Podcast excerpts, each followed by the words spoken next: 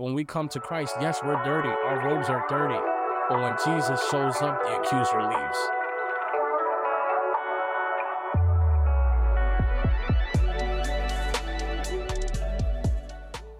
Hey, God bless you all. Welcome to another episode of Unlocking Scripture. I'm your host, Justin Torres.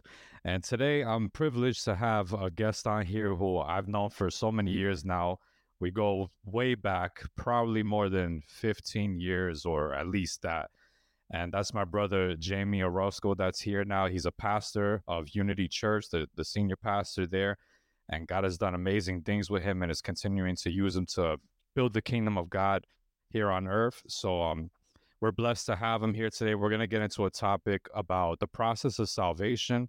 What happens when a person accepts Jesus as their Lord and Savior from the moment that they accept him all the way until the day of glorification. So I'll just kick it off to Jaime if you want to go ahead and just uh, say a few things, just introduce yourself a bit. Yeah, for all you guys watching, my name's Jaime. Uh, like Justin said, we've known each other a long time since uh, think like since I was about 18 years old. I'm 32 now. Uh, we met in church ministry. Uh, soon as we became friends, we shared the same passion, the same zeal for the word of God and the things of God. And, you know, the Bible says, like, blessed is who finds a friend. And I think it's even more blessed if you find a spiritual friend. And ever since then, you know, we've always kept, you know, just kind of uh, always sharpen each other. And I just think it's amazing to see you know you're doing your podcast. I started a podcast and just see what the Lord is doing. Right now, um, I'm pastoring a church out of Plantation, Florida. So it's funny because we both started pastoring. You know, we both started doing a podcast and just see what the Lord is doing uh, in this season. It's just uh, amazing. So I'm currently doing that now, and you know, just want to keep on expanding the kingdom of God in whichever way we can. And I I'm just so I'm just I'm just grateful to be a part of it. Yeah, amen. And you know something too is like when when I think about that verse, you know, like how a can stick closer like a brother. The interesting thing that that's about our friendship from the past is that we've hit many seasons and so one of those seasons was that we knew what it was to kind of walk through the trenches together. So that's another thing that kind of made me feel like, you know, relatable to what we see in like the book of Acts with like let's say uh, Paul and Barnabas for example. Yeah, they're probably a great example actually that relates to our friendship because as much as they were co-partners in the kingdom, they had rough seasons where you know they might didn't, didn't talk for a little bit, and we had our rough season for a little bit. We reconciled and we kept going, and um, it just makes us human. But for those that are listening, you know, it's very strong and very powerful when you have somebody in your life that holds you accountable, that even when things get a little rough sometimes, you know how to work it out. But then also you see the backstory of how like you go through the trenches together, you guys work together, you build the kingdom together.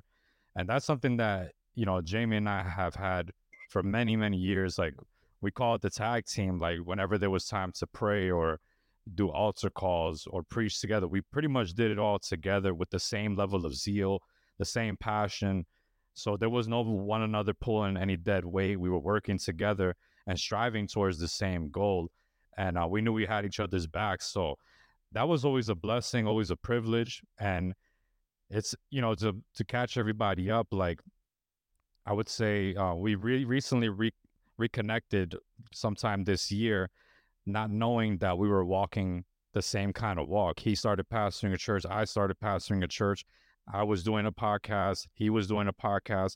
We had no idea that uh, we were both kind of walking down the same path. And what, what ends up happening is that when you walk down the same path, of course, you're going to bump into each other again. Yeah. You know, so that's that's kind of what brings us here today. But nothing from the past has changed in terms of the zeal, in terms of the desire for the knowledge of God, the wisdom of God. And that's what really is always been the seed of what brought us close was that passion for God and for his word. And, you know, one thing we kind of realize is that, you know, we pretty much talk every day and it's always about the word of God. That's literally what we talk about. And we're kind of just hoping that as we engage in an organic conversation now, that you get to experience some of the revelations that come about in our conversations. And we have the topic, which is, you know, the process of salvation. But don't be surprised if we go really deep into that, that you start to learn new things that you just never had an idea about before. So, yeah, I mean, before we get into that, you want to say anything? Yeah, I, I like that you said about like bumpy roads because I think that's something you know. Since we're already going to talk about when you come to Christ, in Christ, I think this is why I think a lot of Christians end up falling away from you know, quote unquote church or whatever Christ. Uh, is you're gonna have bumpy roads with other Christians all the time. Like Paul had it with Barnabas, with Peter. I mean, every everybody, you know and and and I think that's so important in Christ. I think the true sign of, of a mature Christian is not one that doesn't have, you know, bumpy roads or bumpy seasons, but people but ones that like you can work through those seasons and always find a way to glorify God and and do what's right and make things right and stuff like that. So it was like I think that's so important because like for, for us, you know, and this I guess, you know, as you grow up and you change things, a lot of things change and stuff like that in, in, our, in our walk with the Lord. So it's like when we, me and you were young, we we had a lot of free time, bro. So it's like, you oh, know yeah, what I mean? Definitely. Yeah, it's probably too much free time, and, and, but you know we use as much of it as you know free time for the Lord. And obviously, you know, you got married, you have kids. I got married. I got kids too now, and with ministry and stuff like that. So when you have like, I'll say this, man. If you have, if you watch this, you're gonna find authentic, authentic, authentic Christians that have a real spiritual life. You may have some bumpy seasons or, you know, seasons that may not be like how you would want it.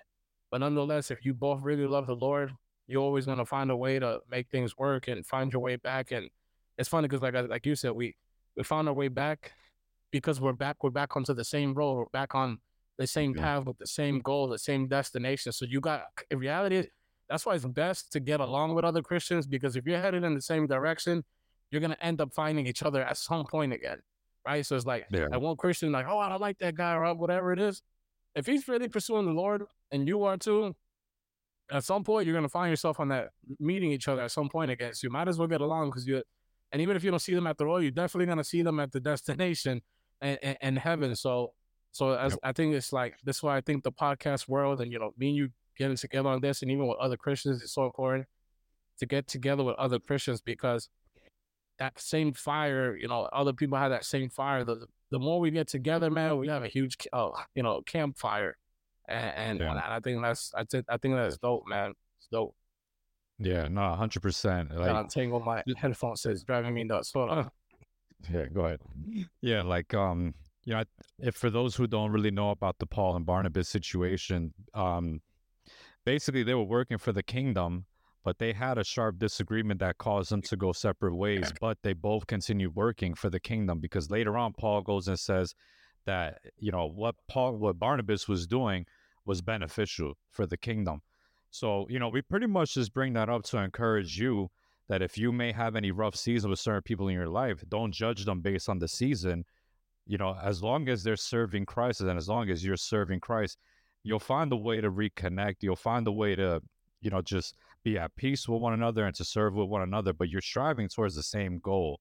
So, like my brother Jaime just said, it's best that you get along and it's best that you find a way to, to strive at peace with all people so that your work can be beneficial for the kingdom. Amen. You know? But um, yeah, I'm glad we were able to kind of just introduce things that way because now that we get into our topic of of salvation, you know, it's like you said, you know, you're gonna have moments in your walk with God that are going to be rough. You know, whether it's, and most of the time is going to involve people. Like probably 80% of the time is going to involve people. And, um, but other times it won't. It, it could just be, for example, a, a, stressful time in your life. Maybe there was a death in the family. Maybe there was, uh, you know, like bills that are struggling to being paid right now. It could be many things, but that's the difference between, you know, real salvation versus what you know the mainstream wants to preach which is this bless me club kind of christianity which is not biblical at all and uh, we'll get into that but um let's just start off real quick about justification you know like when a person comes to accept jesus as their lord and savior what actually happens there? We're going to just turn to a verse real fast. This is going to be romans chapter 3 and this is verses 23 to 24 so before we even take a moment to think about why we need salvation, this is going to explain why. It says, For all have sinned and fall short of the glory of God and are justified by his grace as a gift through the redemption that is in Christ Jesus. Now, um, I just want to break down a few things. The first thing is that it says, "For all have sinned." You know, right now it's it's kind of funny because in my church we're studying the Book of Romans in our Bible studies, and one of the things that we just kind of like went through was that, you know, the the Book of Romans, especially chapter seven, it talks about the law and how the law doesn't bring salvation. It actually gives you just awareness of why you're a sinner. You know, it doesn't really tell you that the law is going to save you but it points it out because it tells you that this is why we need Jesus because every person has broken the law. And if you broke one law, you're guilty of them all. So we all stand guilty before God. And that's what the Bible says. For all have sinned and fall short of the glory of God. So not only does it say that we've all sinned, but it also says we fall short of the glory. Why would it mention that twice? Because even as Christians, we still continue to make mistakes. We still continue to fall short of the glory of God. You don't come to Jesus and now next thing you know, you're made perfect in the sense that you're never going to sin again. You're going to mess up again. You're going to fall short. That goes into sanctification, which we'll get to in a minute. But you fall short of the glory of God. But this is the um the key. It says, and are justified by his grace as a gift. So salvation is not something that is earned. We're in the season right now of Christmas, right? hence my, my, my brother's background right now. You got a Christmas tree in the back, but we're in Christmas season. Oh, watch, watch out! Watch out uh, for the for the the heresy hunters. The Christmas tree, man. Oh yeah, forget it. we'll, you know, for those that are Christmas heresy hunters, you know, just take it up with God. I ain't got time for that. but it says that his justification and his is by his grace and it's a gift. So when we talk about, we tie it into like the idea of Christmas, for example, all the gifts that are under the tree, you know, they're not earned. You don't give gifts because somebody earned it. If you do, that's not really giving. You know, that's not the that's not being a cheerful giver. Giving is when it's just out of grace, when it's just something that you want to do out of the joy of your heart. And um it's a gift, it's not earned. And that redemption is through Christ Jesus. So there's only one way to heaven, and that's Christ Jesus.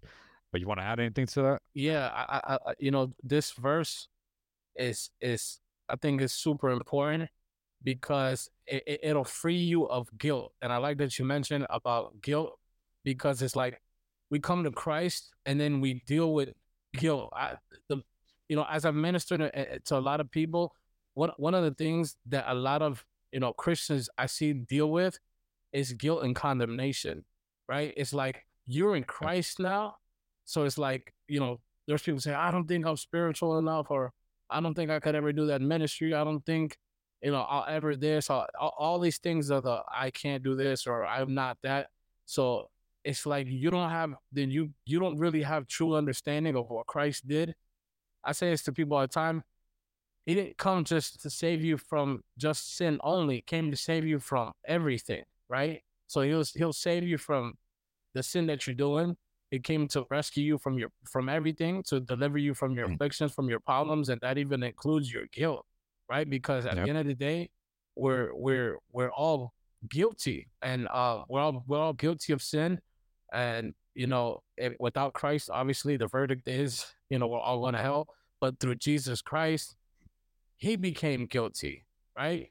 You know, and, yeah. it, you know, I heard one preacher say this, and it really hit me. It's like all the sin that you ever did, you like he took the pay, the punishment, right? He paid for all of it with his blood. So it's like you can walk, you know, free. You know, so it's like you're at a, you know, you're at a court case, you know, and he comes in and he, you know, he takes all the charges for you and you walk out free.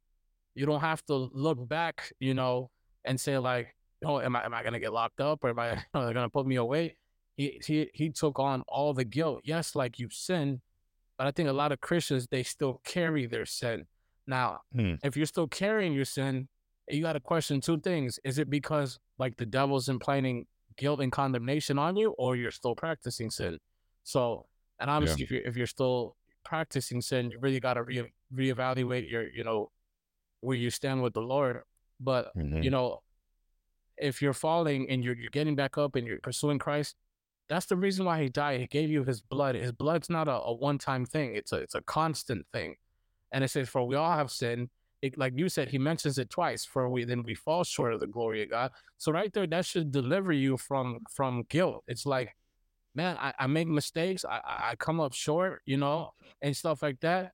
But like the scripture says, but then you're justified by by grace, which is something you don't earn. So no matter how much you pray, no matter how much you go to church, no matter how much you fast, no matter even no matter how much you think you're you're sinless or blameless, you're still gonna you're still gonna have something wrong with you. You know, Job's Job said it, Mm. you know, when he was going through what he was going through, he goes, even if I am right, let my accuser write my accusations down. You know, like there's still something that I could get accused of, which is what the devil does. He's he's the accuser of the brethren. But this scripture is like, yeah, though the though I have all these accusations, all these sins that are are you know that I've done, man, like I have the grace of Jesus Christ.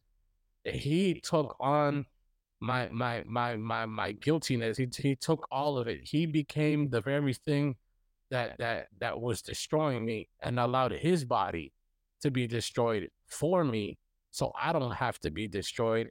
And in this scripture, like I said, is so powerful because then it what does it do? You're justified. You know, it's like Yeah. you know, you're you're excused. You know, I, I, I and, and me and you were talking about this the other day at um it's like when, you go to the DMV, right? Everybody hates going to DMV.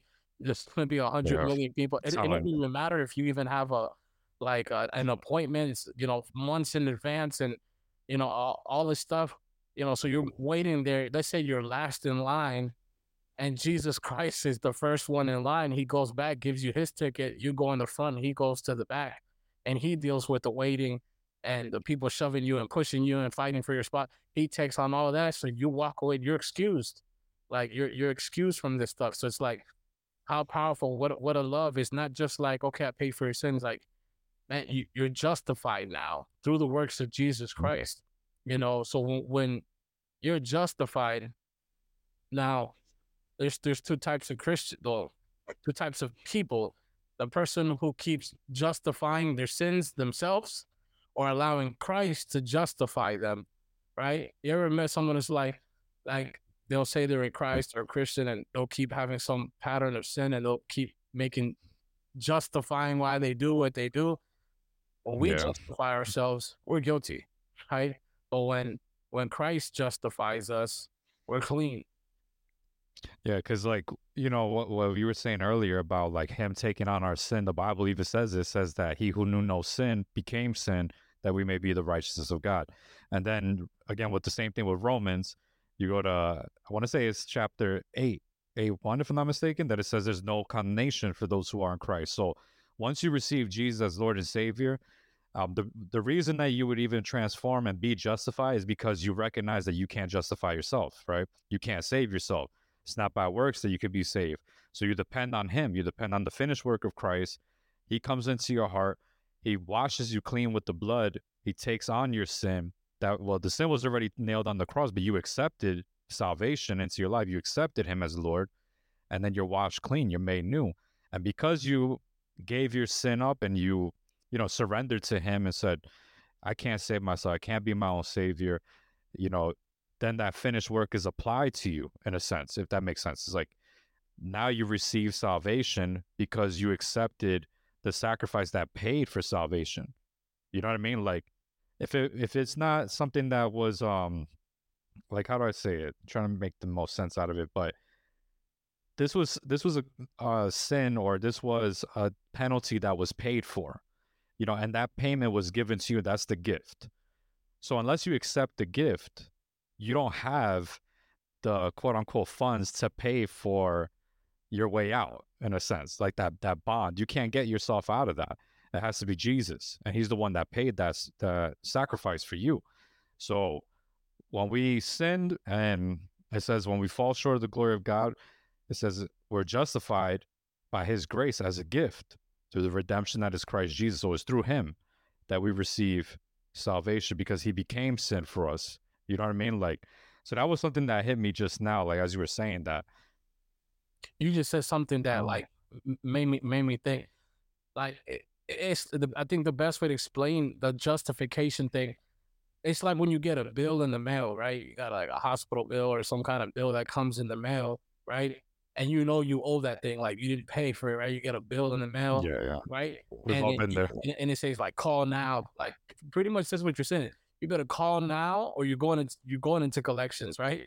And so it's like with sin, it's like you better this needs to get paid for right now, or your soul is going into collection, right? And and then you call the number, and they tell you it's been paid for, right? Since they have been, and, and you know you call, and it's like, hey, don't worry about it somebody else, somebody paid this bill that you owe. You know what you do with that? You throw that bill away. But guilt. You think about the relief, that's all. Exactly. You throw that thing away, you throw it to the shredder. It's like that's done, that's been dealt with, right? So, but I think when, because so now you're justified, but someone when you when you don't have an understanding that you're justified through Christ, you hold on to that bill and keep looking at it with guilt. It's like, man, mm-hmm. I, I should have paid that.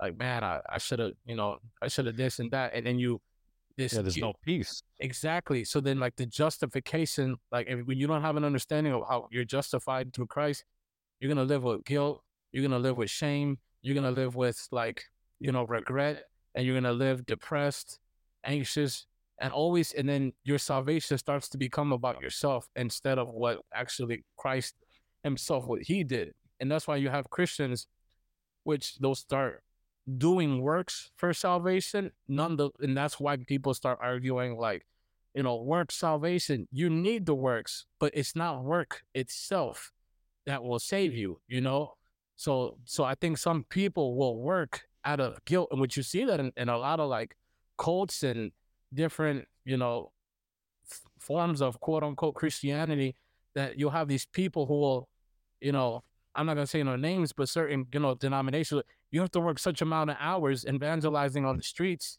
right? If you want to earn salvation, you want to earn like you're trying to score brownie points with God, and you yeah. can't score brownie points with the Lord. Like the the Bible says, our, fil- our, our our righteous works are filthy rags before Him. So your righteous works won't justify you. It's His righteous work that justifies you. And I think when you have an understanding of justification, it, it makes you have consideration for what Christ did for yeah. you, right? When someone does something good for you, it creates like consideration, like, man, that person did that for me. That, you know, that person looked out. So I want to, I want to repay in return. That's why the Bible says we're bond service, we're in debt to him. And when you have consideration for someone, you don't really view it as debt. You see it as a, like, a pleasure to say like, yo, I, I, I'm I'm like I'm gonna pay this back. Like obviously you can't pay it back, but I want to do something in return to this person for looking yeah, out. You want to serve out of gratitude. Exactly. Mm-hmm. So when you have an understand an understanding of justification, it should put you know like you said gratitude, a sense of consideration for Jesus. It's like he took on all of this for me, and like obviously I can never pay him back. So imagine it's like you go into a million dollars in debt, you don't have a million dollars, but a millionaire comes and pays it. So I don't have a million dollars to pay you back. That's what it is with Jesus. I don't have what it takes to pay you back for all that you did. Because if it's did, then I didn't need you to pay for it. So it's like yeah, exactly. I don't, I don't, I don't have all of it that it, it takes to pay back. But whatever I got, that's what I'm, that's what I'm giving, and that's what it should create inside of a Christian. So when people talk about like a work based salvation, it's not that I believe that my works are saving me, but because I have an understanding of what he did, it makes me want to work. Mm-hmm. And the thing is, is that works don't save you, but works are like the byproduct of your faith in Christ. Because, like you said, once you come to Jesus, you have that gratitude in your life, you have that peace in your life that comes only from Him. You get to that point where you're like, you know, I want to serve God with the most of me. I want to give my best to God. And you want to serve Him out of the heart of gratitude because you get that revelation of you know what he saved you from whether it's like you know like we know that he saved us from hell but i mean how many people have actually seen hell the minute i mean i'm sorry the um what you do know he saved you from is the previous life you know the things that he pulled you out of the drug addictions the pornography whatever it was that you were going through you know that tangibly that he took you out of that mess You know, he met you in your mess. He justified you. You knew that you weren't worthy of salvation, but yet he died for you. He gave it to you and he justified you. And that's why when, when you look at Romans 5 1, there's the next verse. It says, Therefore, since we have been justified by faith, we have peace with God through our Lord Jesus Christ. So it says that we've been justified by faith. So it goes back to the works thing. Works isn't what justifies us, but rather, when you read Romans, it talks about the law. And that's kind of where we get the idea of works is that the law doesn't save you, the law exposes your sin and shows God's holiness. But it's faith in Christ who actually kept the whole law on our behalf and through his death and resurrection, when we believe on him and we call on the name of Jesus, we can be saved, we can be justified. And then it says we have peace with God now because of our faith in Jesus Christ. So when you think of that alone, I mean, especially if you knew where God pulled you out of, you can't help but to be like, man, you know, I want to give my best to God because he gave his son for me. That was God's best. You know, you look at the sacrificial system, and here we go down that rabbit hole, you know, is that you look at what God demanded as a sacrifice. He demanded the best. He demanded a perfect, spotless lamb, no blemish, had to be a male, cannot have broken bones. I mean, there's a whole list of specifications that had to be met for God to take that sacrifice.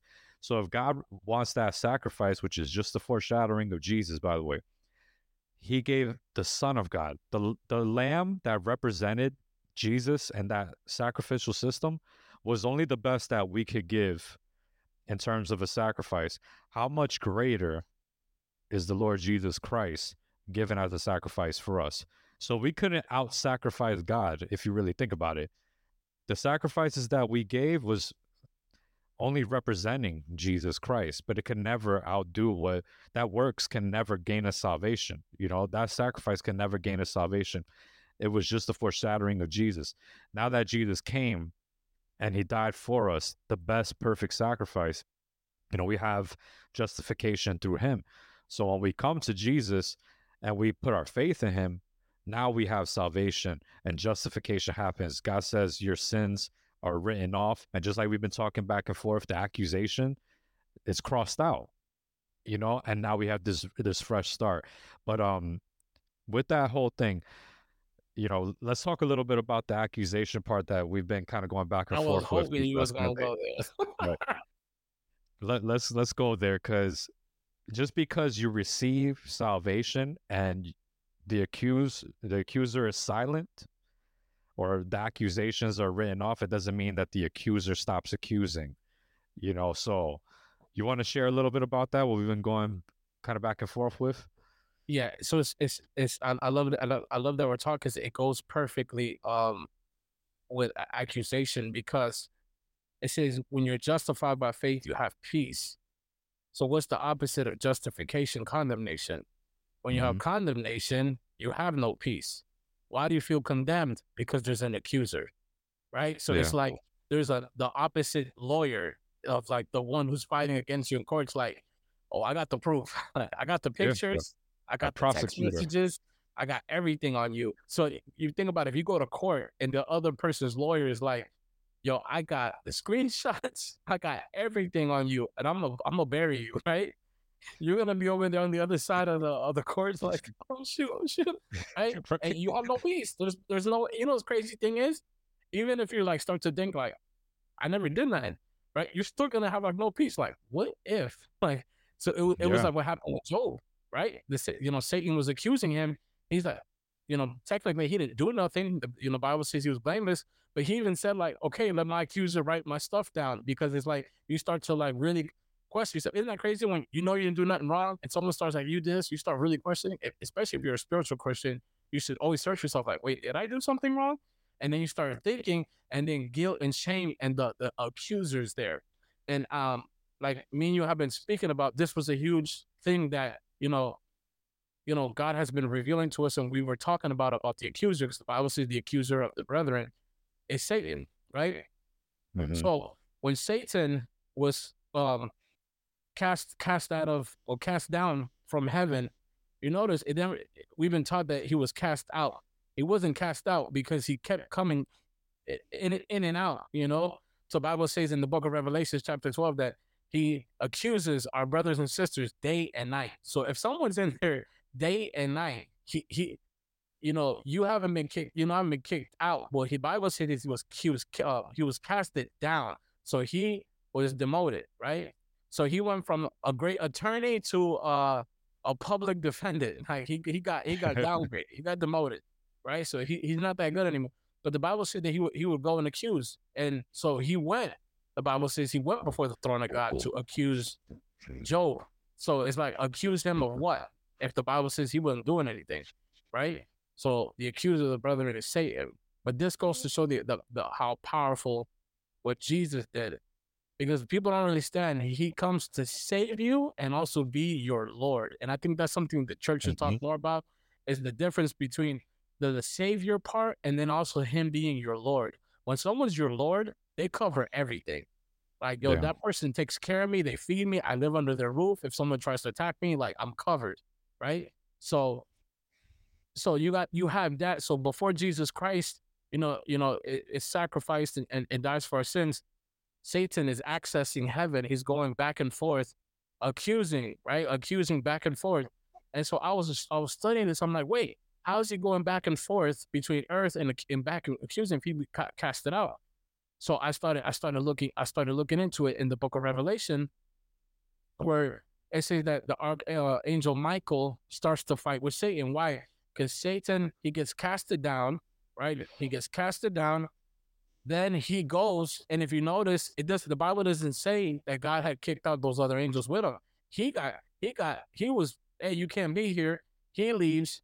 It says, and his tail sweeps. Uh, it says, you know, a third of the angel. So he takes them, right? And then this where this fight is going on.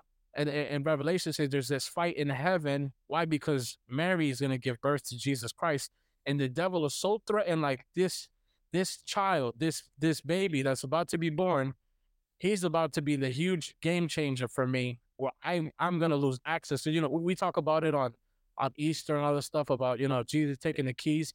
I think people don't realize how many keys he really took from him. Like mm-hmm. it wasn't just of, of of of you know sin and death. Like so many things he takes from him.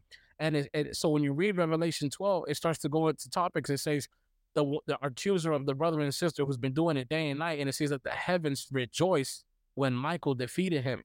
Why? Because he can no longer accuse you. So Jesus, wherever Jesus ever showed up onto the scene, the accuser gets shut up every single time. Shadrach, Meshach, and Abednego, when they're thrown in the furnace, right? The accusers, so called, got them in there, but Jesus shows up in the furnace the accusations get shut down and the actual accuser gets thrown in the furnace, right? Daniel yep. and the lions, then the accusers get him in there. What does God do? God shuts the mouth of the lions that are supposed to be there to devour him, and the accuser ends up getting devoured, right? So then it's like you have Mary, who technically, quote unquote, she's guilty, right? It's not like she was innocent and God comes and says, like, hold up, don't stone her, she's innocent. No, she was guilty. But because yeah. Jesus shows up, and, and and you know, and he writes in the sand. So uh, when I was studying about this, many people would always they would so in the Old Testament talk about their accusations being written. So Jesus goes, he he writes in the sand, and all of a sudden, whatever he wrote in the sand causes these Pharisees who wanted to stone her because she's, you know, quote unquote guilty, they can't do it no more. They drop their stones. Why? Because the drop the charges against her have been dropped the minute Jesus shows up. So you, you see that happen. Why? Because he takes on that, know, he takes on everything, right? So the accuser can't do that no more. And that was all symbolic of, of, of, of the accuser losing his power to accuse you, right? Why? Because when it's like I said, eh, the perfect I think analogy is with, with court cases, right? Because let's say on the other end, the devil's the lawyer on the other side fighting against you those accusations mean nothing when someone comes in and stands on the. They know they you know how they bring somebody. We'll bring such and such person to the stand. So it's yeah, pretty yeah. much calling Jesus up to the stand, and he starts interceding, and that intercession starts to defend you. It starts to justify you. So that lawyer that was there to accuse you, he shuts up. God shuts him up. He mm-hmm. has nothing left. He has nothing to say. And guess not only is he in the stand interceding, because it's funny, it's actually perfect the the position because it's the judge, and then the one who's taking the stand to defend you is next to the judge. What does the Bible Yeah. say? Jesus is See, sitting at right the right hand, and you know, and you have you have God the Father as the judge, but you have Jesus there interceding, and you have the devil as this lawyer trying to accuse you. So what happens? The judge starts listening to the one who's interceding for you. You're justified, and the accuser ends up getting put away. And and, and Yeah. it goes to show the power of Jesus Christ that when we're dealing with an accusation, the accuser, the guilt, the shame of sin, he gets shut up, he gets put away. He has no power to do that. And when you see that, the devil has no no longer has access to be going back and forth to heaven to accuse you no more. Because when you look at the Old Testament, Job says it, Da- David says it, and, and I believe in Psalms 109, they, they, they would understand that accusers stood at the right hand. In the book of Zechariah, um, Zechariah has a vision, right? And he says, he saw Joshua. He says, I see the high, the, the high priest Joshua, and he says, and I see his robes are dirty. And he Hmm. says, and I see the accuser at his right hand. Who's that? That's the devil Yeah. accusing him. But what happens in if you read that, it says that um it says it shows that the Lord shows up, cleans his robes, and tells him, Hey, you're good to go. And the accuser is no longer in sight no more. So it's like when we come to Christ, yes, we're dirty. Our robes are dirty. But when Jesus shows up, the accuser leaves. He has to leave. Like justification right And there. that's mm-hmm. justification. Why? Because he took on our accusation, right?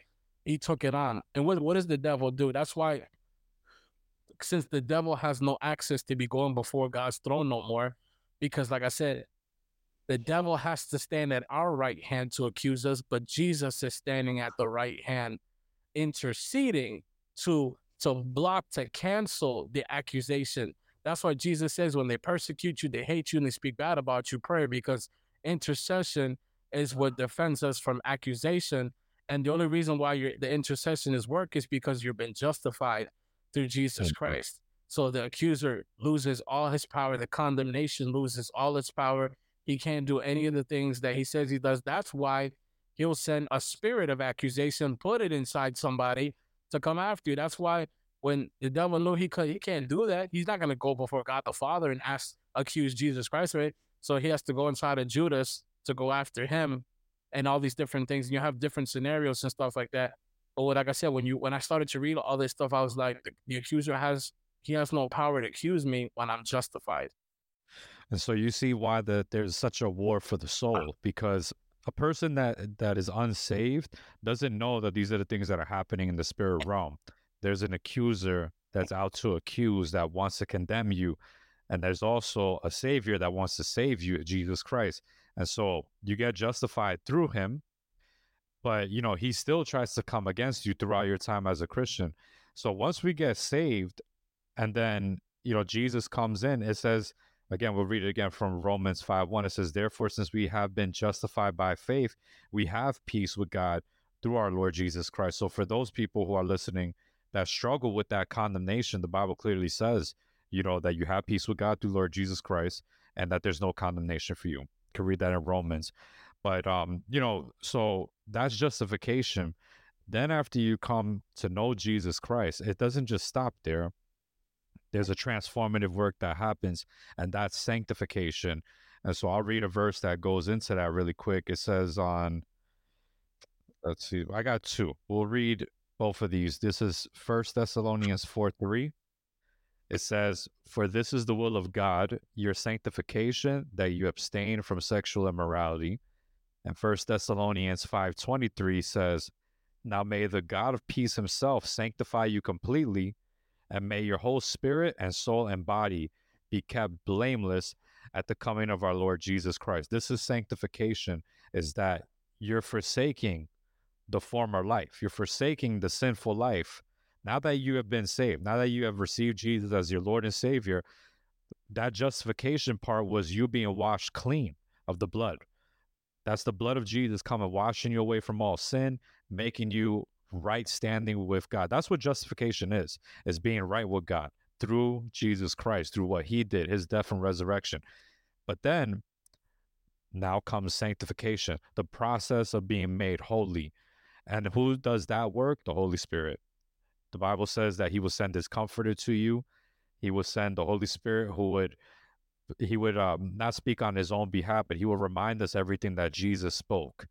You know, so the Holy Spirit is the one applying that finished work of Christ to our life because Jesus didn't come to just die for us so that way we can continue to live the same way. He died for us so that way we can be transformed and so that way we can become like God. Why? Because the Bible clearly says it in the book of Genesis from the beginning of, of the creation of the world that God, when He made us, He made us in His image. But what happened with that image? Once we decided to sin, we broke that image because God is holy. His image is holy. His image is right. We broke that by sinning, you know, and then by living a lifestyle of sin, we move away from that natural image that we were created to. So if you really think about it, becoming holy and becoming like Jesus is the most natural thing that we could do as mankind because that's what we were created for was to be like God, to reign, you know, or to to be like God in the sense that we're his ambassadors. You know, so um when we think of sanctification, I find this interesting. It says, "For this is the will of God, your sanctification." So it's God's will that we be sanctified. When Jesus um, talks about people coming to him, right, in the parable, it says that many will say to him on that day, Lord, Lord, did we not cast out demons in your name? Did we not do X, Y, and Z in your name, right? But then he says, you know, I would tell them to depart from me because I never knew you, you doers of iniquity. Why does he say that? It says right in that same chapter that because they didn't do the will of the Father that sent him. Run, you know, plenty of times, many people ask themselves, what is the will of the Father? And the Bible tells us that right here. For this is the will of God, your sanctification, that you abstain from sexual immorality. Why does it say to abstain from sexual immorality? The Bible is teaching us that not only is it important that our spirits and our be made right, but it talks about our soul and our body. And First Thessalonians five twenty three, you know, it says, "Now may the God of peace Himself sanctify you completely, not just in some areas, completely, and may your whole spirit and soul and body be kept blameless at the coming of our Lord Jesus Christ. Why? Because Bible says that we're living sacrifices. If we're living sacrifices, that's our whole being belongs to Jesus. Our mind belongs to him, our soul belongs to him, our spirit belongs to him, and our bodies belong to him. So our sanctification is the process of be, us becoming like Jesus, becoming holy, being more like Christ in our daily thoughts, our daily characteristics, how we operate, how we move in the spirit, all of that, you know. And um, we'll read this last verse on Hebrews 10 10. It says, And by that will we have been sanctified through the offering of the body of Jesus Christ once for all. So back to justification is through Jesus Christ that we're justified, but it's also through Jesus Christ that we're sanctified. And it's through Jesus Christ that we're glorified. And it's the Holy Spirit that does that work because that's who he sent. So go ahead, Jaime. You got anything you want to add to that? Yeah, because I, I think this is so important with the, the sanctification part. I've met Christians that be like, well, I'm sac- I'm sanctified because what Christ did, so I don't got to do nothing. And I'm like, you got sanctification all wrong because when you read sanctification, sanctification, it tells you what you should do, right? So it's like you're only really sanctified because I heard one I heard one preacher say this is like, as a Christian, you, you got to understand that you're not trying to just Uh, like like Christ, like you you you you're trying to live your life with Christ. You know, you're supposed to let Christ live His life through you, right? So it's like mm-hmm. it, it, that makes you change your whole perspective. It's like I'm not trying to do my life. I'm trying to do Christ's life. Period. The end. Like all of it. That's why when you come to Christ, you don't just surrender your sin. You surrender your life, like everything about you, your job, your career, your dreams, your hopes, everything. He he takes all of it, and and and that's one form of um um him sanctifying you is abstaining. It tells you to abstain, and obviously highlights sexual immorality, and, and I think the reason why it does because that's the one sin that the Bible says you sin against your own body, so it's yeah. dirtying your body, right? But so it's like, so so how do you stay sanctified? I was like, yes, we're sanctified through Christ. What does Christ actually do to make you sanctified? It gives you the ability to start doing what it takes to abstain from certain things to be sanctified. Because without him and his sanctification, him living in you, you can attempt it and you're always gonna come up short. You're gonna fail. It'll never be good enough. That's why he says your righteous works are filthy, uh, filthy rags before him. So mm-hmm. it causes you to abstain. And I and, and I and I, and I like that you said that it it's not just abstaining from one particular thing in your life, it's abstaining from everything. That's why the, yeah. the Bible says, and everything you do, let, let it glorify God, even what you eat, what you drink, what you do, what you say, everything needs to, you know, it needs to glorify God. Because I think as Christians, I think sometimes we, we fall into that religious mindset of like, well, like the big sins, right? I, I don't want to fornicate. I don't want to, you know, do drugs. I don't want to get high. I don't want to do this and that. But abstaining from things it's so many things. Abstaining from bad character traits, abstaining yeah. from bad personality. Because I know some Christians that claim that they don't they don't sin, but they have horrible character. They got a horrible personality. And I people say, "Well, Christ didn't come to change your personality. If your personality is sinful, don't glorify God. You better believe He's gonna He needs to change that as well about you, and stuff like that. So yeah. he's, he's gonna have you, uh, and and that causes you to abstain, abstain from wanting to be a nasty person, to be an angry person, a spiteful person, a miserable person. So sanctification comes from uh, abstaining, and abstaining is a form of suffering, right? Because when you want to eat the, the chocolate cake at night, you want to eat the Krispy Kreme at night. That's what abstaining is. Is I'm not gonna go and eat it, and then because mm-hmm. I'm not gonna go and do that, because I'm not gonna go and eat it, I'm not gonna give in to what my flesh wants to do. It's gonna cause some suffering. It's so, I like when, when I used to box and I wasn't I wasn't able to uh, eat what I wanted to eat, I was I suffered like that one time when I thought you guys were eating Burger King and stuff like that in front of oh me. Oh my gosh, like, that was terrible. I was making weight, and these guys uh, are eating Burger King, and I have to abstain from it, so it causes suffering in me, right? But this is what this is why it's so important. This analogy. You know what made me not want to give in as much as it's good it would have been to eat that Whopper, especially being so weight drained, is that is that the there's a there's a future glory I'm working for, right? Yeah. So it's like um, which I don't want to go to ahead. Oh well, I know you. That's what we're about to go to next. Man, but, but but like so, it's like so this that I'm abstaining from is sanctifying me to bring me something bigger and better. That's what the Bible says our present like suffering will bring the the future glory and sanctification it's it's a form of suffering and the bible says because christ suffered you should you should gear up with the same mindset that you yourself are going to suffer. Because eh, you know we think of suffering just means like persecution. Suffering means everything you would like to have happen. And i know i know you can agree with me or, or with this. Sometimes ministry can be suffering. It could oh, be, yeah, eh, it, could be, it could be, it could be suffering. You know, sometimes you don't want to do it. Sometimes you get up and you're like, man, uh, mm-hmm. like this is tough, man. This is hard. Like you have to come up with a message every Sunday, midweek service, answer every phone call. Eh, you know, and obviously we do it because of love the Lord. But even in those things alone, it's sanctifying you because yeah. it's making you crucify your flesh. So it, it, it, when you're when you're in us crazy, when we were talking about the accuser, even the accuser coming after you is to sanctify you, right? Mm-hmm. Because you think about this, Judas, you know, is is the you know he had to have accused Christ to turn him in to say, hey, what you guys are saying about him is true, right? So so I, am gonna give you, I'm gonna tell you where he's at, and the this what a sneaky rat Judas was. He tells them, I know the place he goes to hide at to go pray, and and and betrays him and, and, and I posted this the other day. You know, Jesus washes Judas's feet. Judas is the one behind getting a nail put in Jesus's foot feet. You know, so it, it, it, that eh part right there, I'll tell you what. When you first told me that, I was like, that that just hit like so so many bricks like on top of me because you know we we kind of forget that it's like yo you're here to serve people and as many that, as there is people that that you serve, there's there's always going to be somebody that kind of does you wrong, like the way Judas did. But even God uses that as part of your sanctification. That it's like, yo, what are you being nailed to? and I, I you know, I don't want to like steal your thunder, but man, just do it, just do it. I, yeah, yeah. It's like at the end of the day, like like what you were saying.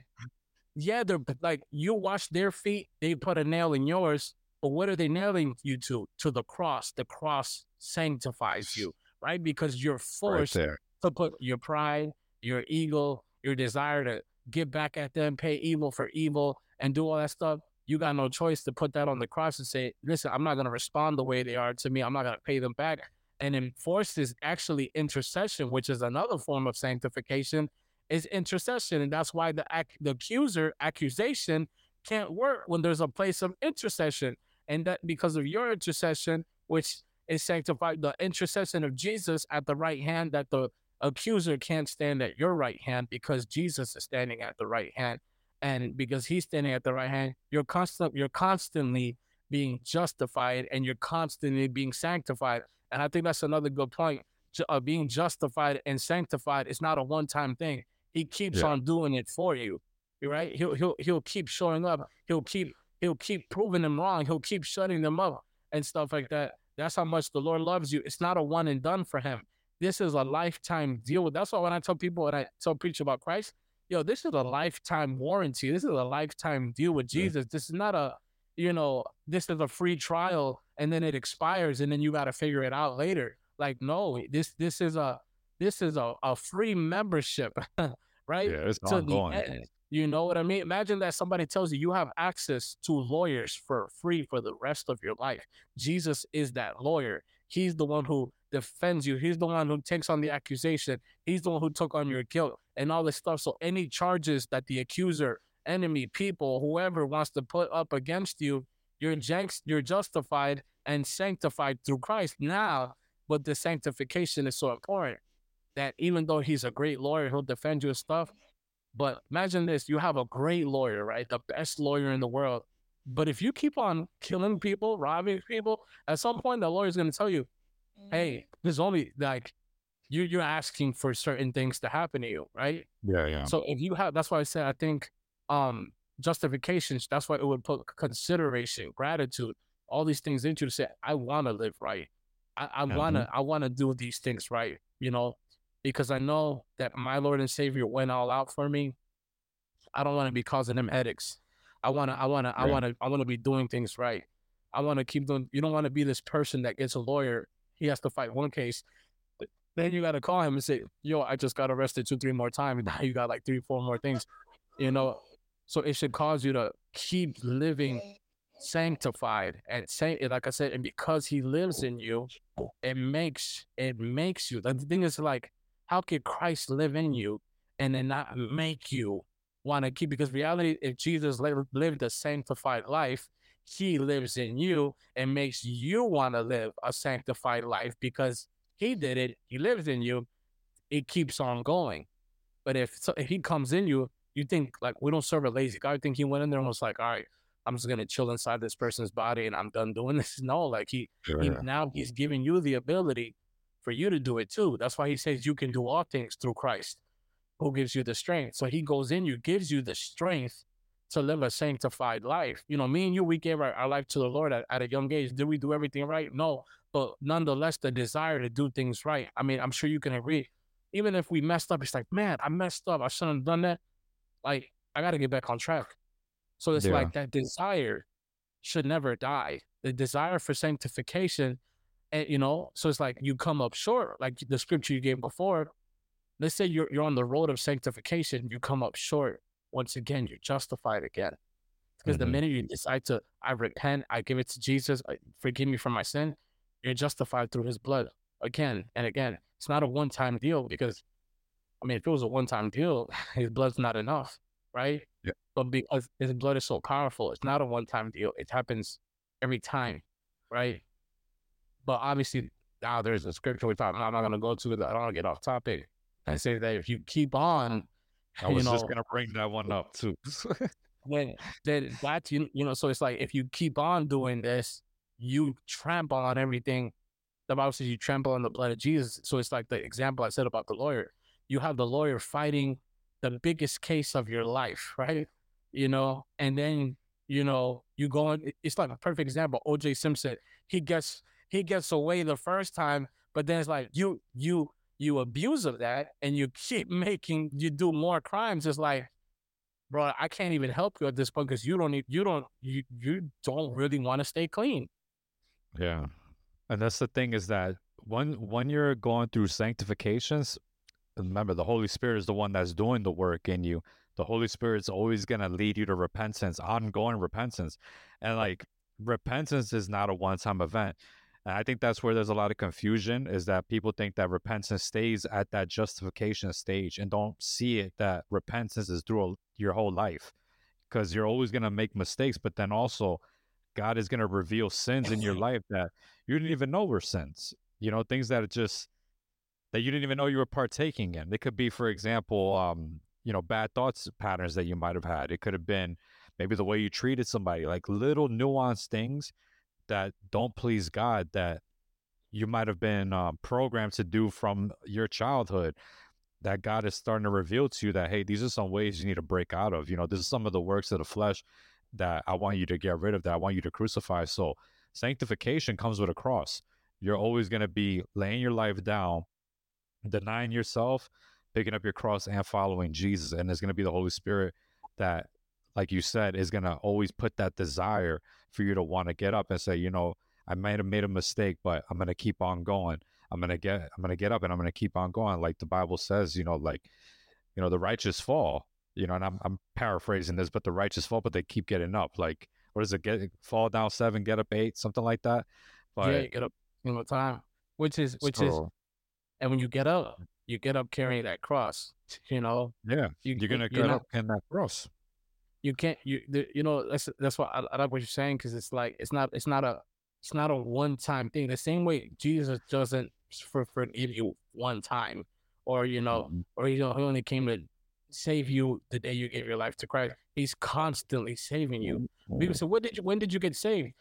He's been saving me my whole life. Like you know, uh-huh. from from so many. It's a constant thing. So because he's constantly saving me, I should constantly be repenting.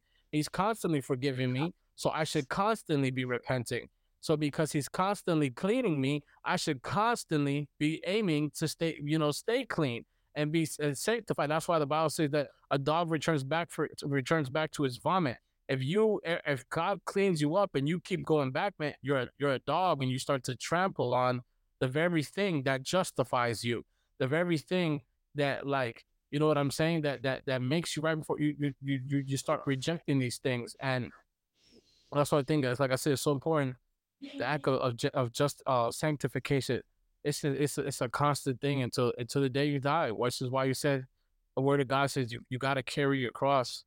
That yeah. cross, it, it, it's gonna be heavy. It's gonna it's gonna tire you out. It's gonna discourage you at sometimes. And you might even need some help sometimes. Even like when Jesus had someone else come and, start carrying that mm-hmm. cross with him and stuff like that. That's why I said earlier the podcast, you better start getting along with people because you may need you're gonna you might need someone to help you carry certain crosses and stuff like that. Just like in ministry, you can't do ministry by yourself. You might need yeah. someone to come along and help you carry that cross. You know, that's why marriage is another cross you carry. That's why you give your wife to help you carry it. Raising the children, all this stuff, all these things are meant to sanctify you. So even in your sufferings, even in the accusations, even if people coming after you, all those things will are are are, are things that will sanctify you because it's gonna put your it's gonna nail you to that cross. And I'm sure you agree with that. When you do ministry, it'll nail you to that cross. When you yeah. when someone comes after you, accuses you, does things to you, it'll nail you to the cross. And that's what sanctifies you. Hey guys, sorry, our recording had dropped, so we're just gonna pick it right back to where we were, which was stepping into glorification now. So just wrapping up sanctification, you know, that that's the process of the Holy Spirit transforming us to become more like Jesus throughout our life period, dying to self, becoming holy. And where that takes us is this last place, which is glorification. We're to read right out of Romans 8:30. It says, And those whom he predestined, he also called. And those whom he called, he also justified. And those whom he justified, he also glorified. So glorification is literally our end goal as Christians. And that's to be saved to live an eternal life with the Lord Jesus to get to heaven. And um, before our recording dropped, unfortunately, you know, Jaime was mentioning that I've been saved. I've been in the process of being saved my whole life. There's a famous quote, you know, that says, um, I am saved, I am being saved, and I will be saved. And that pretty much sums up salvation in itself is that, you know, justification is the moment you accept Jesus as your Lord and Savior, you're saved at that moment. You know, you're set apart for Christ. You're a child of God. Sanctification is I'm being saved, meaning that you're going through the process of of the Holy Spirit transforming your life to becoming more like Jesus and will be saved is that glorification part where you finally come into the presence of God, you know, and live in eternal life. And that's our end goal as Christians. But you see, what the Bible says is that He called us to that. He justified us, but He called us so that we will be glorified with Him. We will, we will live in, in the glory of God. We will live in heaven and for eternal life, you know.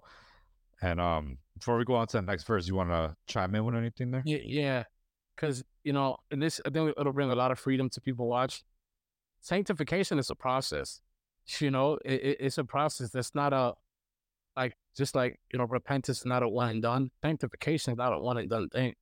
It's a process. You're constantly learning. That's why the, I like the first you know scripture about we all fall short and and, and, and come up short and the glory of God for we all sin. Like as you're being sanctified, it's it's a process. I remember like when I first came to the Lord, I was so long. I felt like I could eat the devil up, you know. And then I went through a season where like the devil was eating me up, you know. Yeah, yeah. And it's like you got you got you got ups and downs, ups and downs. And that's like you said earlier about getting knocked down seven times but getting back up. That in itself is sanctification. Getting knocked down and getting back up is, is a form of, of sanctification. And because getting knocked down is a form of suffering and stuff, it, it, it, you you realize, hey, like, I like I'm I'm human. I made mistakes, but I, I got to get back up. Like I, I got to get back up. There's a, there's a bigger fight. There's a bigger thing, eh, which is the glory at the end. You know, and, and especially in, in churches, they always say, God don't share his glory with nobody. Like all the glories for God. Yes, we give him all the glory, but he shares his glory. About and how do you share in his glory? By sharing in his suffering. You're not getting no glory without suffering. You don't get a victory for a fight when you didn't show up to fight, you know? And people say, Yeah, but the Lord fights for you. He fights for you by giving his giving you his abilities to fight, you know? But nonetheless, you still fight, you know. So it, it, it's just so many things, and, and, and sanctification is suffering, uh, fighting back, and, and, and doing so many things, and that's a process. And when you're in a fight, you get you get knocked down, you know, you get tired, you, you get weary, you get go through all these things, and when you're going through those things, then what helps you stay sanctified is know that you're justified. Because if you don't, right, as you're being sanctified, then the enemy's like, oh, you know, you're too dirty. You make too many mistakes. You're not good enough and all this stuff. So it like, why keep trying to live holy? You're just gonna mess up again. Why do you why are you trying to live right? Remember last week you messed up? So that voice, the accusing spirit, what well, which that's why I love that you put it in order of justification, sanctification, because if if you don't get a clear understanding of that justification and you try to go through the sanctification process, you're gonna end up quitting and and and like and stop it because you're gonna be like, well, why am I even trying if last week I messed up? Why am I even trying it? You know, a year ago, uh, you don't have this fear. Of, what if I go back? What if I end up messing up again? And all this stuff, you don't have you don't have a sense of what really Christ really did for you. So mm-hmm. the reason why you're justified, so it'll stop you from being sanctified. Like when you start suffering, why am I even doing this? Like you start you start you start forgetting the most important things in Christ, which will take away your desire to be sanctified. And and and what what helps me, you know, personally, because I think that's so important when we share scripture is show how how it affects us. What helps me deal with sanctification and suffering is like there's a reward for this. You know what I mean? It's not I'm just doing this. See, salvation is a gift, a free gift. The glory that comes with it, it ain't free. you know what I mean? You know what I'm saying? That's what people don't realize is the gift of salvation that gets you the whole reason why you're even in this fight to begin with is free. Mm-hmm. Not but everything else is not. You have to pay that price. You have to go and, and do, you have to go and do these things, right? In order, so people say, oh, what are, you talk, what are you talking about? That you have to do something. Yeah, you have to suffer. And Jesus said it clearly. You want my glory? You want to share in my glory? You, you, you're going to have to suffer some things.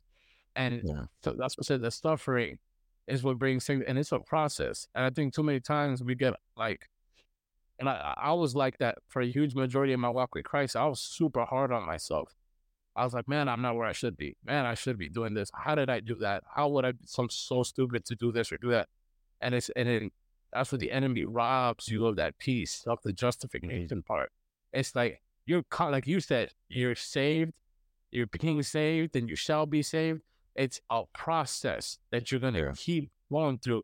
The, the the the justification, the same. It's a process that keeps going, and you keep being processed. And and and I, I just feel like we like that right there is is so important. That word being processed. And I think I shared this analogy with you.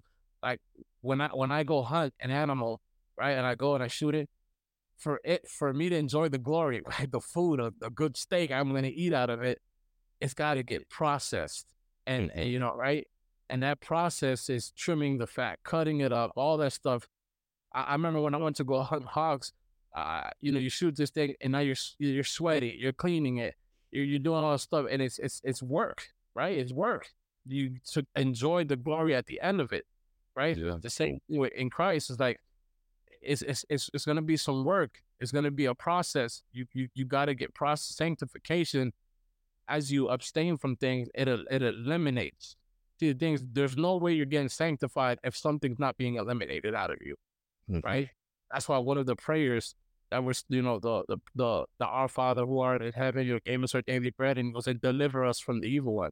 That's why every Christian should you know, we constantly got to keep getting delivered from things. And it doesn't mean that you're getting delivered from a demon every day or this or that.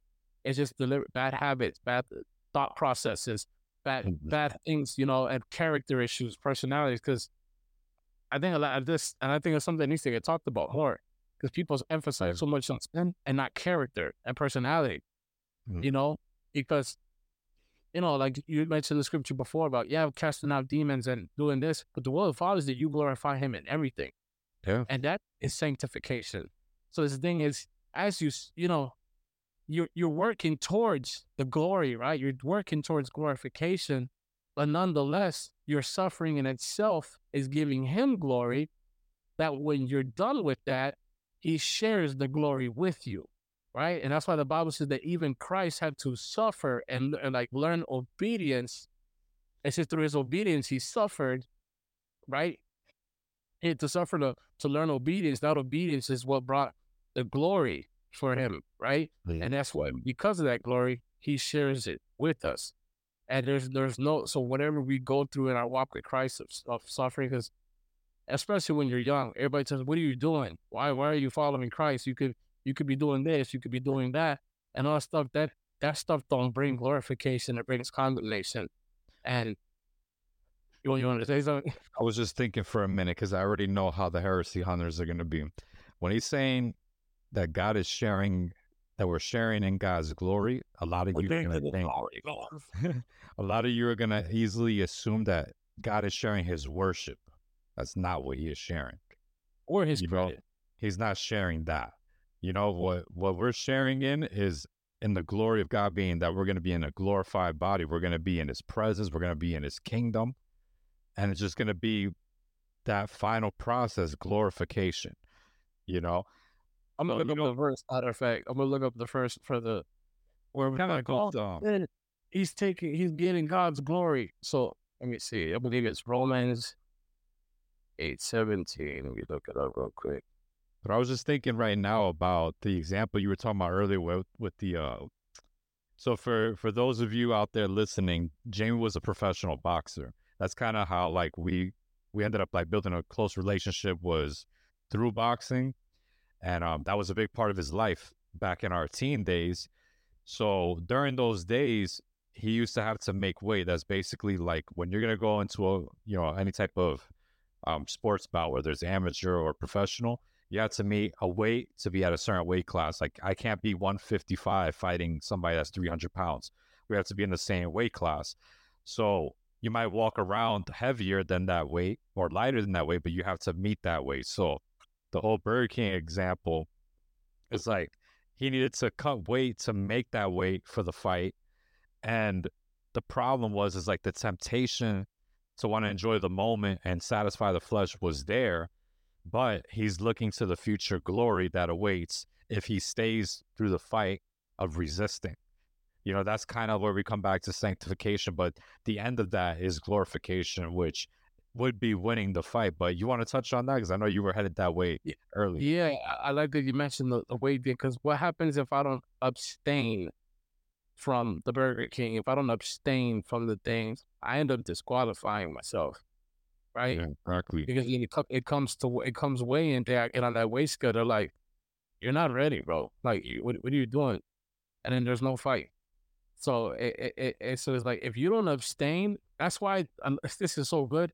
That's why people in the world don't deal with the devil that much. That's why a lot of people they're like, "Oh, I don't want to be a Christian. Look at you, you're a Christian. Look at all the things you're dealing with, all the stuff that's happening. You look, you're doing ministry, and look what's going on with you in church and ministry.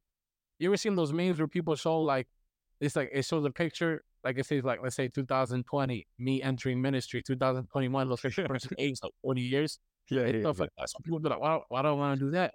Because, you know, you're in the world, the, the devil leaves, you know, quote unquote, kind of leaves you alone, right? So it's like, so you're abstaining, you're abstaining from the from these things, and it's going to be a fight. But if you don't abstain from these things, you're out of the fight. Mm. And since you're out of the fight, there is no there is no glory. And which is I'm glad you brought it up because I forgot what I was I was going to say earlier about this. So it's like the, the gift of salvation is free, right? But everything else that comes with it, it comes at a cross. It comes at a cross. I was gonna say it comes at a cost, but I ended up saying it comes at a cross, Yeah. right? And that's the cost.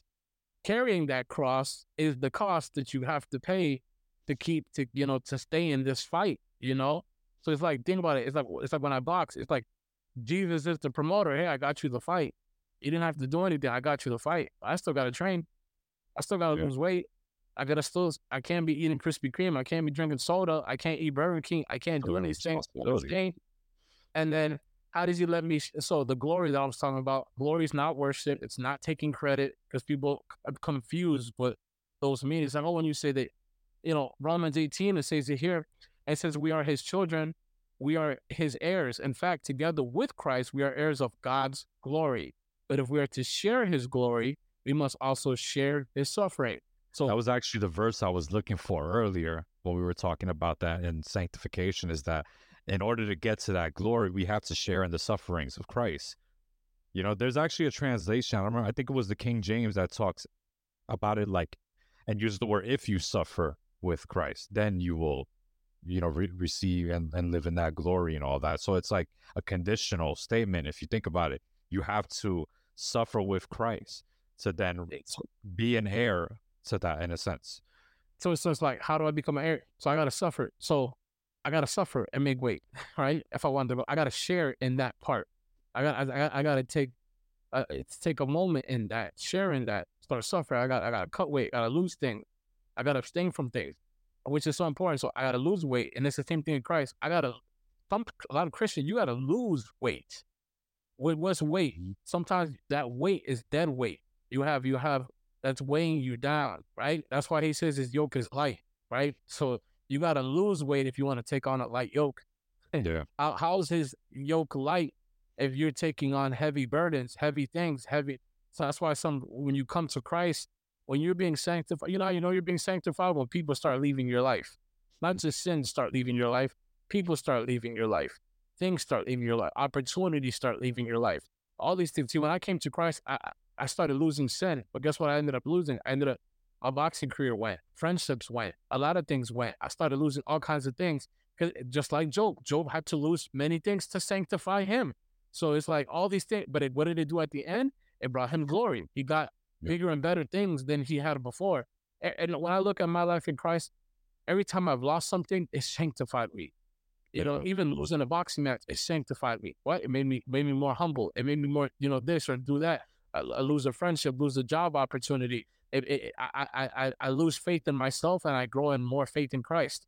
So I, I, I it's you, you start sanctification can't happen if there's no elimination.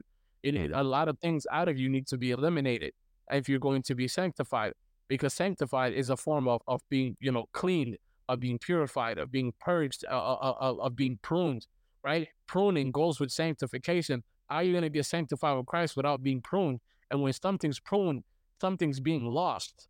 Right? So Right. as Christians, that's what they need. I think they need to preach more about this. Is because this you have this, you know, tickle me Elmo Christianity where everything is a win and gain and gain and gain. Yes, every, you know, but they have to tell you that your losses are gains. So you have to lose in order to win. And, and I shared this with you before. Sometimes God has to subtract in order to multiply, right? Mhm. Because if he if he subtracts after he multiplies, you get left with nothing. So he he, he has to take things away from you in order to. It's like same thing when you invest in stocks. You got to lose money in order to make money, Yeah. right? It's the same thing with sanctification. You got to lose things about yourself in order to gain the glory. You got to suffer. You got to things got to be subtracted from your life in order for glory to come. There's no room for glory if you haven't made space through suffering, right? Mhm. So it's like, you know, when I was gonna get married to my wife, right, and I have I had my place already.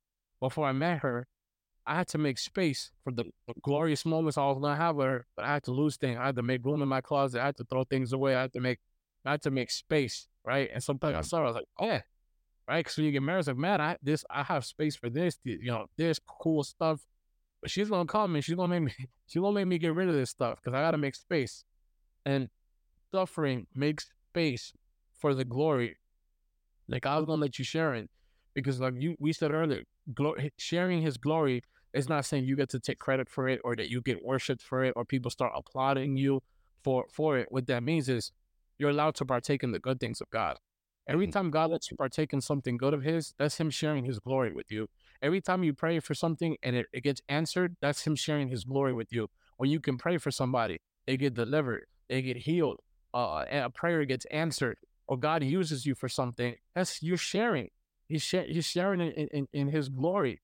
And then when you, you know, so it's, that's why it's not just when you get to heaven that you're going to share His glory. You can share in it right now. The fact that He lets you feel joy and peace, that's Him sharing His glory with you, right? Because without without Christ, you can't you can't partake of, of, of joy and of peace and, and, and all these things. That's him sharing his glory with you. That he's letting he's letting you experience him. I mean, when, when we're we're worshiping, you know, in our room by ourselves and we feel the presence of God, that's him sharing his glory with you, right? Mhm. Because back then, c- c- who could was, was able to do that in the old in the Old Testament? You couldn't. Only the high priest could do that. So the, the, the so why so you you couldn't experience the glory of God like that, right? So now through Jesus Christ, you whenever you go through those things, that's him. That's you getting to share His glory. So it's like when you think about it, every bit of suffering you go through is gonna produce something good in you. Every bit of suffering of break something breaking in you. You know, the alabaster jar gotta get broken if the oil's gonna come out, right? Yeah, yeah. and all. Suffering, uh, it, it may it lets the anointing flow to bring glory. And the crazy thing is that glory, the uh, anointing, the breaking, the suffering, all that goes hand in hand. Yeah, and then that takes us to the last part of glorification. I'm going to read these verses, so this is how we'll end with it. But it's Second Corinthians three eighteen. It says, "And we with with I'm sorry, it says, and we all with unveiled face, beholding the glory of the Lord, are being transformed into the same image, from one degree of glory to another. For this comes from the Lord, who is the Spirit. So we experience the glory of God here on earth. You know, the Bible says that let, let your kingdom come, let your will be done. We talked about what his will was. I mean, there's many other scriptures that talk about the will of God, but part of that will was your sanctification. Your sanctification allows you to be transformed from one degree of glory to another. But this is our ultimate goal. Philippians 3 20 and 21 says, But our citizenship is in heaven, and from it we await a Savior, the Lord Jesus Christ, who will transform our lowly body to be like his glorious body by the power that enables him even to subject all things to himself. And and I just love those two verses to end this point that we were making is that, you know, sanctification is the meat and potatoes really of everything that we talked about because that's really where we're at here on earth is we get justified and that is you know a sense kind of like a one-time event because you accept jesus christ and then from there you go on to be transformed. And then when we were looking at this scripture, it talks about us beholding the glory of the Lord, but it says that we're being transformed into the same image. I Remember, we talked about the image of God, you know, being restored in that image that He initially created was us to be holy, us to be like Him. We're being transformed from one degree of glory to another. When it says that, it's a process. It's something that's happening from one level of glory to another. We're being transformed into the day of Christ. And then while we're here on earth, we're in this world, but we're not of this world. It says uh, Philippians 3.20 again, it says, but our citizenship is in heaven. You know, and from it, we await a savior, the Lord Jesus Christ, who will transform our lowly body to be like his glorious body by the power that enables him even to subject all things to himself. When he rose from the dead, he rose in a glorified body because the body that we have can't raise from the dead. You know, it was the Spirit of God that rose him out of that grave into a glorified body. And Jesus will give us a glorified body. He would allow us to live in his kingdom. So we're being transformed now. Sanctification, you know. So to sum up everything, justification. You know, we we accept Jesus. He washes us clean with his blood. Our sins and our accusations, they're they're marked off. They're done away with. Doesn't mean that we won't fall short of the glory because the Bible clearly says that we will. So we'll continue to make mistakes. Got that. But in the making of the mistakes, we have repentance, we have grace, we have forgiveness through Jesus, and we're being sanctified by the Holy Spirit throughout our lifetime, being transformed from one degree of glory to another until the day that we're in a glorified body with Christ, that we're in his presence, and that we're living with him in eternal life. That is salvation, going from death to life. You know, so now we want to wrap it up there. I hope that this has blessed you. If it has, go ahead, you know, like this video, subscribe, and share this podcast with somebody that you know will be blessed from it. But um, I want you to go ahead and uh, take a look at Jaime's profile also. So, Jaime, you want to mention some places that people can follow you at, or any last Yeah, words yeah, you want to say? no. Ye- yeah, just to wrap up that, you know, if the devil keeps on trying, you better believe you better keep on trying. Keep on trying to be Oh yeah, thankful. amen. You better keep on trying, right? Because he doesn't quit. Even though he's lost so much ability and access, he still tries. But you have access, and even though you come up short, you keep on trying. You keep on Yeah. trying to be sanctified. You make a mistake, get back up, keep on trying. You know, Yeah. you're justified through the blood of Jesus Christ. It's a process. Keep on going, keep on pushing. At the end of it, it's all worth it. You know, all of it's worth it. The glory that we're gonna receive, you know, in our glorified body in heaven, but also, you know, the things that we get to we see we get to see here on earth as well. That's why we pray that heaven be on earth. You know, whatever happens in heaven, that it happen here on earth as well. That we can see that that same glory of God as well.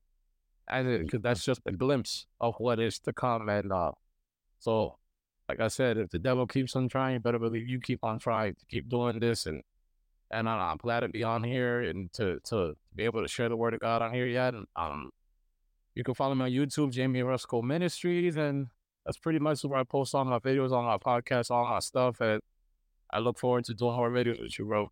Yeah, no doubt. We'll definitely do more of these. Actually, it's funny because if you don't see me here, you might see me over there, and vice versa, and we'll just continue Yeah. to go back and forth. So this was great. So yeah, I appreciate you coming on, bro, and we'll definitely Uh-oh. do this again. You know. So again, God bless you all, and we'll see you on the next one.